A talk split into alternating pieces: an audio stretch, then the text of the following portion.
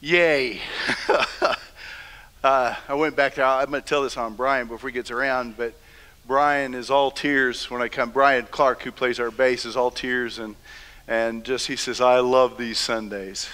We don't, we, I, let's, let's plan on more. What do you say? Anybody? Plan on some more? Here's what we need to do to accomplish that, okay? Say within the next year, find 10 people who don't know Jesus and just start talking to them. Yeah, let, let God do the, the work through the Holy Spirit of, of responding, right?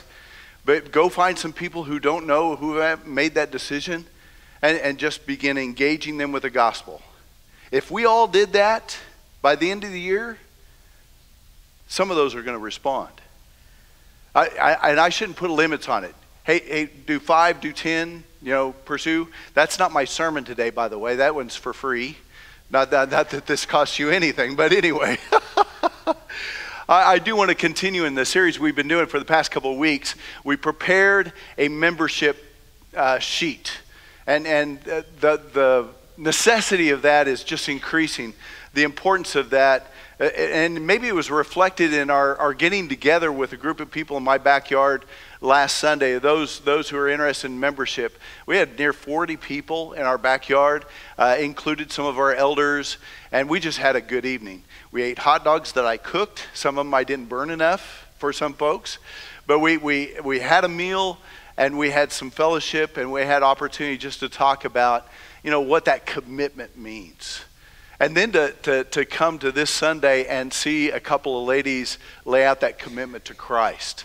Oh man, this I, am on a high right now. I'm just really excited about that, aren't you? I think you. I'm sure you're with me on that, and and the sense of celebration when you see a life who has that opportunity to to transfer. Matter of fact, we talked about that last week. What what actually took place here in, in baptism in Galatians chapter three? The way Paul describes it in chapter three, that they are now clothed in Christ. That those, those Galatians he was talking about, man, if you've been baptized, you've been clothed in Christ. It's like putting that garment on. You're putting on Christ. And in Romans chapter 6, remember what he said there, even more in depth? In Romans chapter 6, it was, You were baptized into his death and his resurrection. That's why we celebrate. That's why we celebrate. Man, it's, it is that action of faith that takes place and, and God has promised through our faith to, to give us that forgiveness and, and, and deliver to us that Holy Spirit, that gift of the Holy Spirit. And so, yeah, there is nothing more important to, to us to see that, uh, that new transformation take place and, and uh, see those ladies who acted in faith through baptism our, our focus has been on that sheet that I just remember, uh, mentioned about membership. We've been doing just a few things uh, and, and pointing it out. We still have some more sheets back there. If you haven't been with us past couple Sundays, uh, I've encouraged members to get this as well as, as those who are interested in membership. Uh, and if you're members and you go through this, if you have questions, we're asking you to, to, to let us know or, or have anything you want to discuss on there uh, because this is, we've never had this. When someone comes up and asks about membership, I usually have to, to verbally lay things out. Uh, but now we've got something that we could use to hand and to have begin some discussions with. And thank you to all those who came last week. Yeah, it was it was a good evening, and we appreciate everybody that was involved in that. Um, number two, the the, the second. Uh, actually, last week I talked about kind of that first thing. What connects us, or or how do we become members? We always feel like uh, or we could identify clearly that if, if, you want to be a member of the church, well, that's necessary. That's necessary. That a uh, necessary part of that is is making that connection to Jesus Christ. It is being clothed in Jesus. It is being baptized into His death and His resurrection. And we could identify that way. We know that you are a serious follower of Jesus Christ. You're already active in faith and and could be a part. The second part of that, I read this last week. I'd like to read it for you again. Uh, this is the way it's put down. Who, who are the members of the church? They are, pursu- they are pursuing sanctification through the following activities. I'll read those activities. But this idea of pursuing act, uh, sanctification, another way to put that is you are growing spiritually. That's another way uh, of putting it. When you're baptized into Christ, yes, man, I am ready. I'm ready. I'm prepared uh, to, to, for God to receive me. You know, life is over in, in that week. Uh, I'm ready. I'm, I'm sanctified. I am righteous through the blood of Jesus, right? But, but for us who continue to live that life, we've, we've got that not yet completed sense of salvation within us. We're called, in Hebrews it says, we're called to holiness. Anybody holy? At, at, funny, and in some ways of responding, when I ask if you're holy and if you're in Christ, you should have raised your hand. You're holy in Jesus, right? But in a sense, I, have got a lot of growing to do. Oh, if I ask you to raise your hand, do you have a lot of growing to do? I expect the same response. Everybody raise your hands. Jesus is amazing. He lived righteousness, He lived holiness. Amazing. And, and for me to say, I am just like Jesus, I'm not even close. but that's my pursuit that living and becoming holy. I, the day that we become absolutely holy and perfect in that salvation that it's bringing us to is when we're face to face with Jesus. That's, that's the completion. So we live an already sanctified, but not yet. It's, it's growing, it's, it's becoming. So in that verse, here's, here are the th- items that we're pursuing sanctification through. Fellowship with other believers. We've talked about that. Confession. That is confession that Jesus is Lord. And, and not just confessing, it is as, as pursuing life that Jesus is Lord. Worship of God corporately, like we do on Sunday, and, and also individually. You know, to, to ha- take that worship with you home and throughout the week. Uh, participation in the Lord's Supper, communion.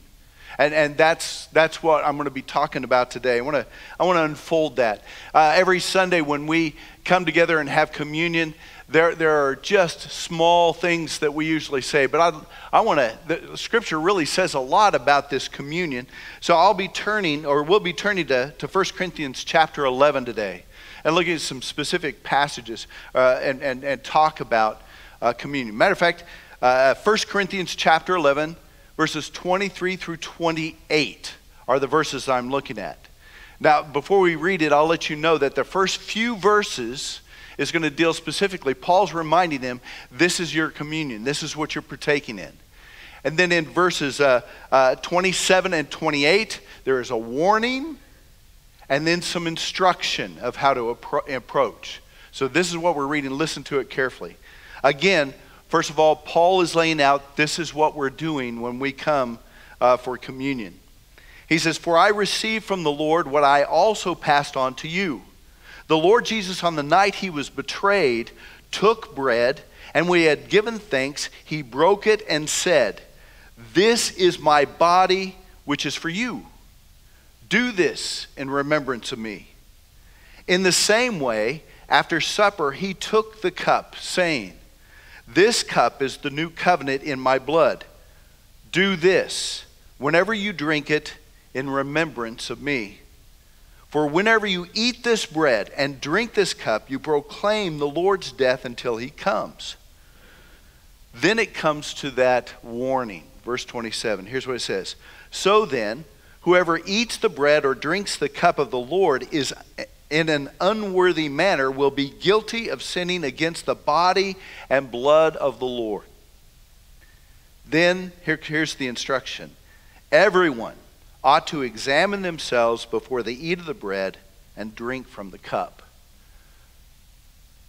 Here's who we are. When we're together on Sunday, we share communion. And we'll do that until Jesus comes. We, we share together this Lord's Supper until Jesus comes. I want to I wanna just lay out a couple of lessons for you this morning concerning communion. So we know and are very much aware, all on the same page, when it comes to what Jesus laid out for us in this communion. The, the first lesson is this through communion, we remember. That's the key word. And, and no one's going to be surprised by that, right? Through communion, we remember the death and resurrection of Jesus. Remember. How important is it to remember? How important is it to remember? I know in raising kids, uh, we've done a lot of that. We were youth home and other things. And, and even you, raising kids, you don't want kids who don't appreciate, who, who don't appreciate you know, what's given to them or what you do for them. Uh, the ideal is to raise kids who have thankful hearts. Parents, are you with me on that? Anybody disagree? I, I want to know who you are right now. no, everybody wants kids who appreciate and have thankful hearts. Uh, why? Why? Uh, well, it, it is for their own good. Matter of fact, if we think about Memorial Day, thank you to Eric for, for identifying, and especially this Memorial Day weekend. There's a reason for Memorial Day. There's a reason it's important for our country to remember the sacrifices of those who've gone, uh, who, who've died on behalf of our freedom. And, and so it is important for us to remember. Why? We need to have thankful hearts. There, there's something, especially that uh, uh, John F. Kennedy said when it comes to gratitude.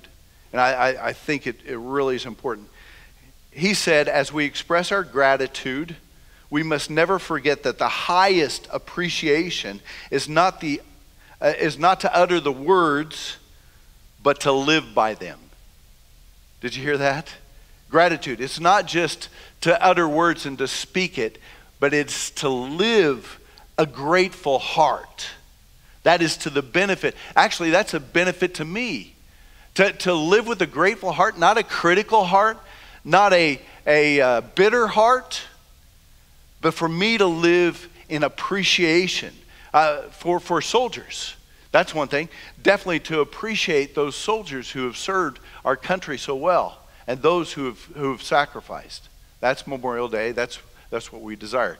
But understand in the faith. Think about in the Old Testament how many places that, that God laid out items for them to remember.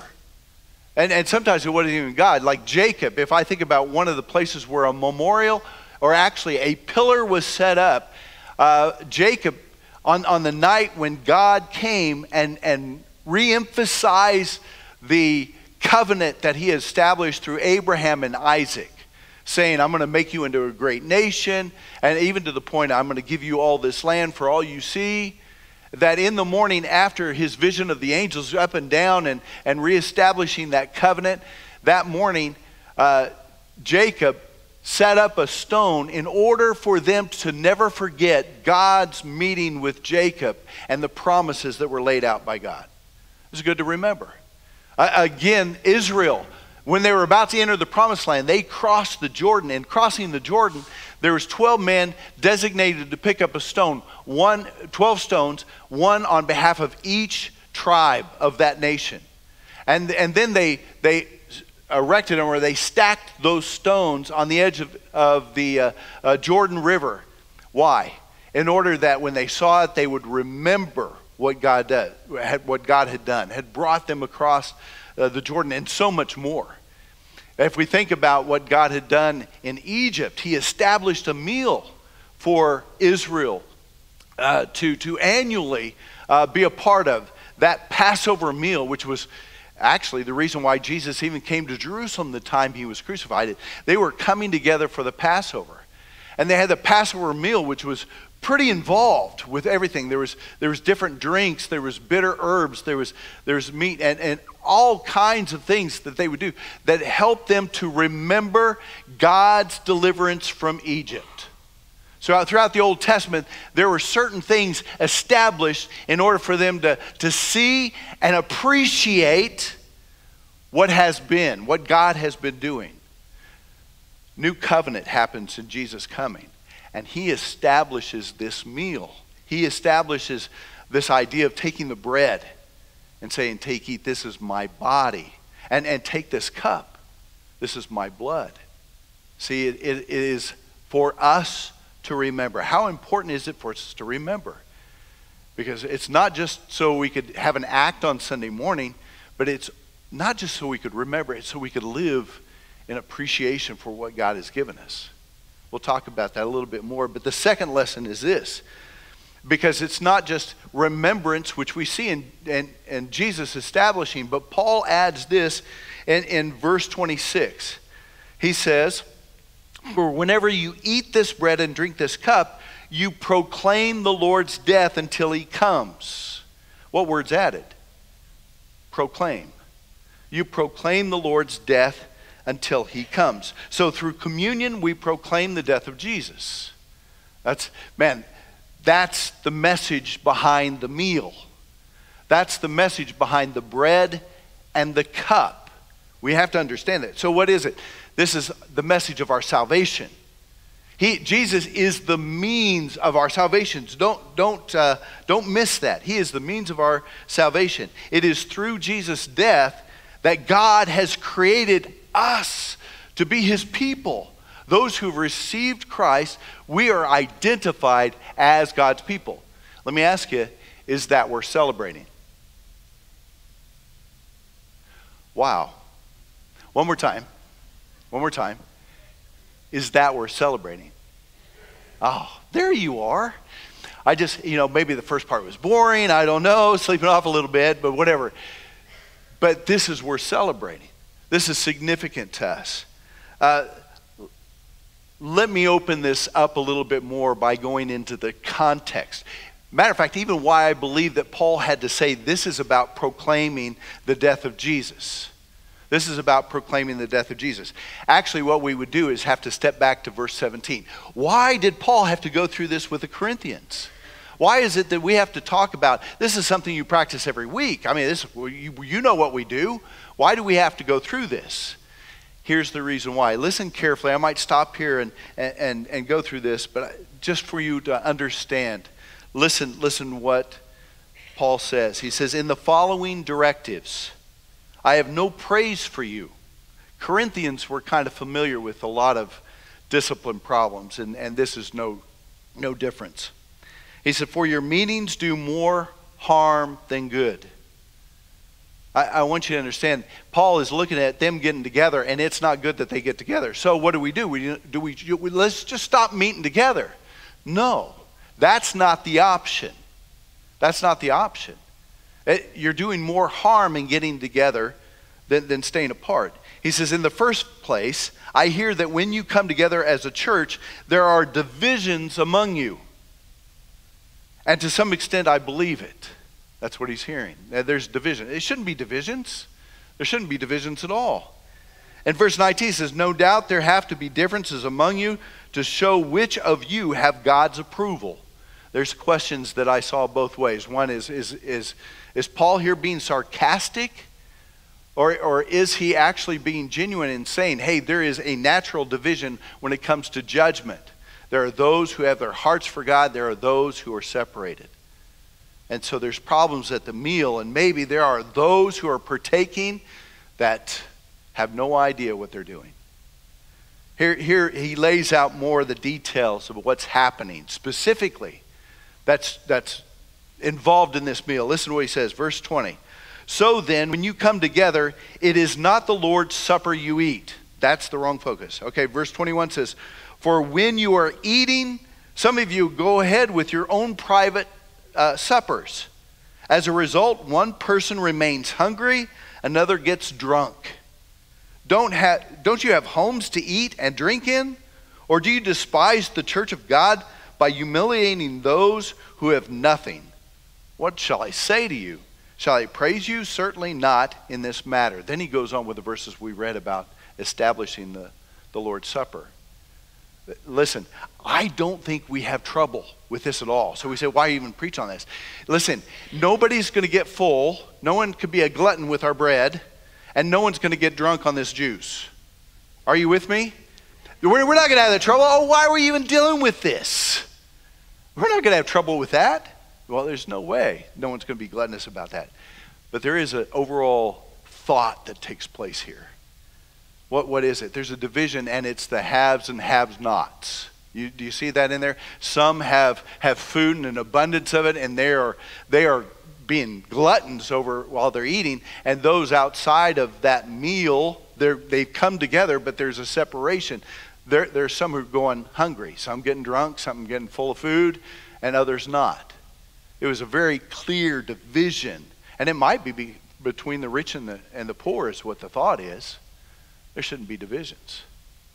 Hey, do that at home. Eat at home. Don't bring it here.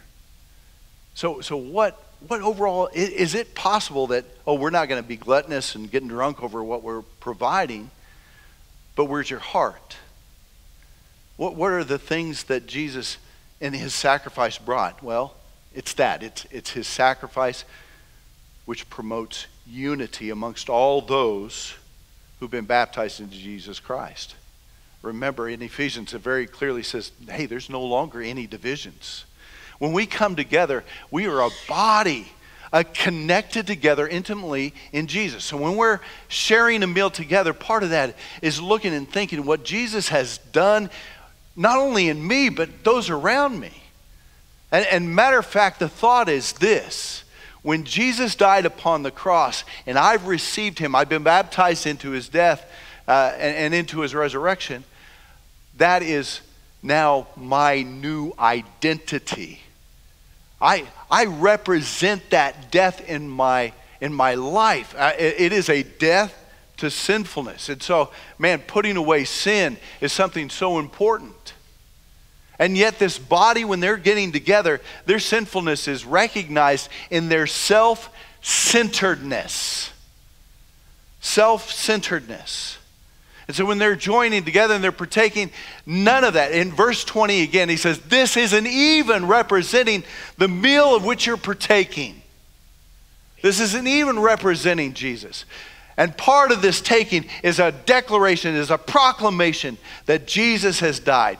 He is the means of your salvation. We need to remember. I don't believe that when you come and, and you partake of communion to, together means you have to come and be perfect. Be perfect. Only in Jesus do we find perfection, right?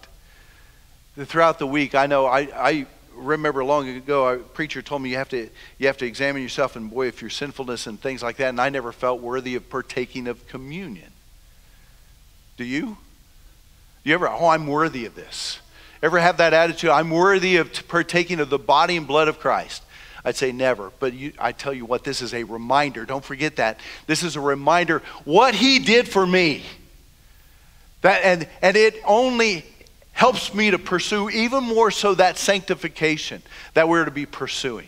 That growing in Christ, becoming more like Him. It energizes me to tackle maybe that, that, that sin that raises its ugly head and I have to deal with and, and come before Him and ask forgiveness for. It. Yeah, I think it ought to drive us and continue to help us to remember who we are, our identity. Are you with me? Are, do you understand that? I am identified in Christ. I am clothed in Him. And this is the reminder of who I am and who the people are around me. You see, I don't have an inward heart about me, me, me, about self centeredness. I really ought to have an outward heart. That resembles Jesus, right? That Jesus dying upon the cross, I have an outward heart. I'm thinking about the people. And I, I do believe that, that as we're preparing, we have things that come to mind about maybe someone in the congregation that I have difficulties with, maybe someone who's offended me, or someone that I've offended and I'm not taking care of. I think that's part of good preparation for this meal. I, I want to be in unity with the people around me. I want to be loving, even the difficult people, you know, like me, who, who messes up your name every once in a while, you know? It, it, but it's to live with the mercy and grace that Jesus has for us. That I think that comes up to that third lesson, that third point. He comes up in 27, 28. He says, "Therefore, here's what you do." Here's part of that is a warning. Well, let me let me first of all, the third point is this: the significance of communion, and it is significant because this is Jesus. This is representing Jesus. This is reminding me of Jesus. The significance of communion calls for us to approach it carefully and I believe humbly when I say, I'm not worthy of this, that is absolutely true. I'm not worthy of Jesus dying for me, but He did it.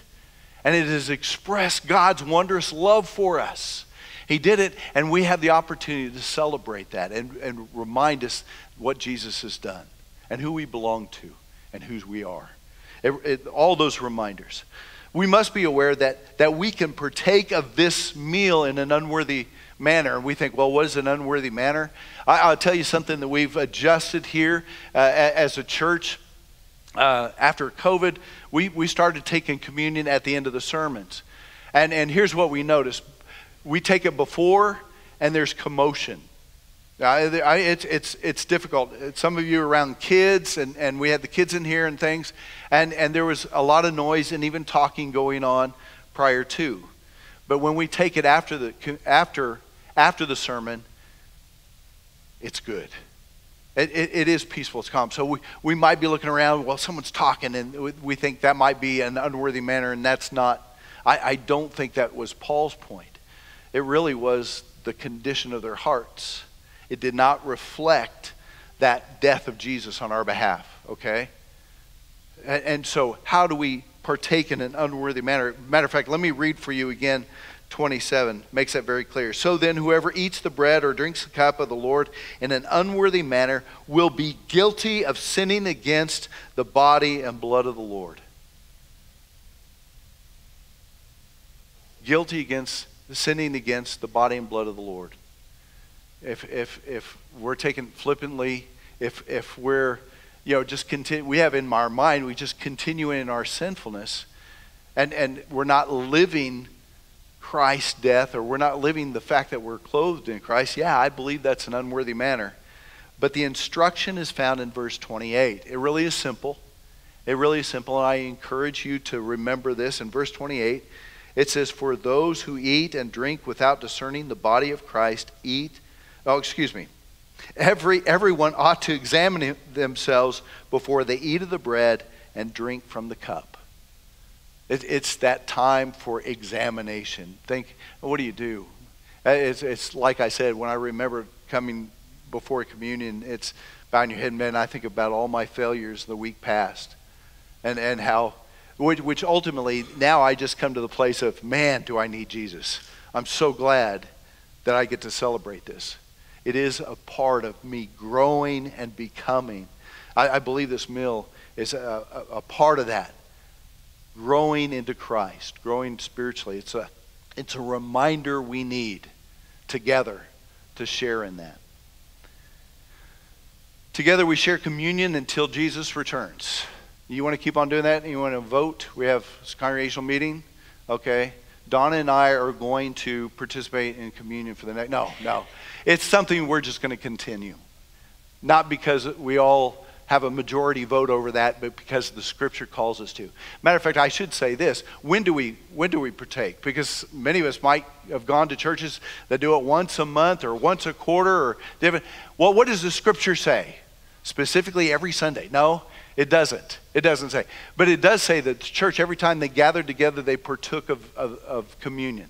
Whenever they gathered together, they broke bread. And, and so we feel it's important when we come together as a body, we want to make it the central part of our worship together. We're going to partake, we're going to remember Jesus. All right? And, and uh, matter of fact, well, I've gone to campouts where we've partaken communion. We brought bread, we brought juice, we've done the two together. And, and at home with my kids, raising my kids, it was some things that we did around the dinner table. We, we finished our meal, we got out a cup, we got some bread, and it was our opportunity to teach them about Jesus and why we do this in the service and why it's important. So we've done it in many different cases, many different settings. Maybe we have a group, good group over at my house. Hey, here's bread, here's a cup. Why don't we remember Jesus? so scripturally, the, the fact that we do it every Sunday, we just do it because we're coming together to celebrate his life. And no better way to do that than how he commanded us to do it through breaking bread and, and uh, sharing that cup that rep- represents his blood. Through uh, remember this.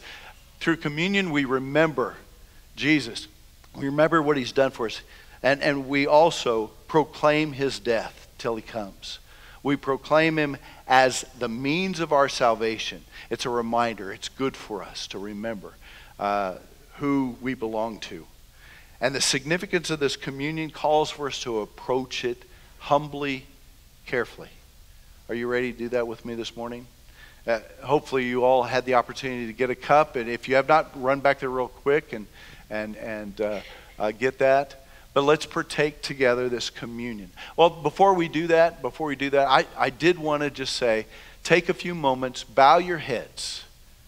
take that time and even, even in that sense of examining, pray to God to, to even as David prayer, you know, search me, know me, and know and try my heart. You know, maybe that's the kind of prayer you need to pray.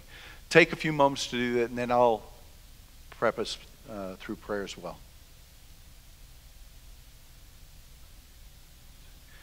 Father in heaven, we praise you and we thank you this morning. We praise you for Jesus. And we approach this time of communion together, celebrating what Jesus has done upon the cross on our behalf. Father, we praise you for those reminders, or this as a reminder to us that we so desperately need Jesus and we are so thankful for him. And so we pray, Father, as we come, that, Lord, after, after examining and preparing, Lord, we celebrate this together. It's in Jesus' name.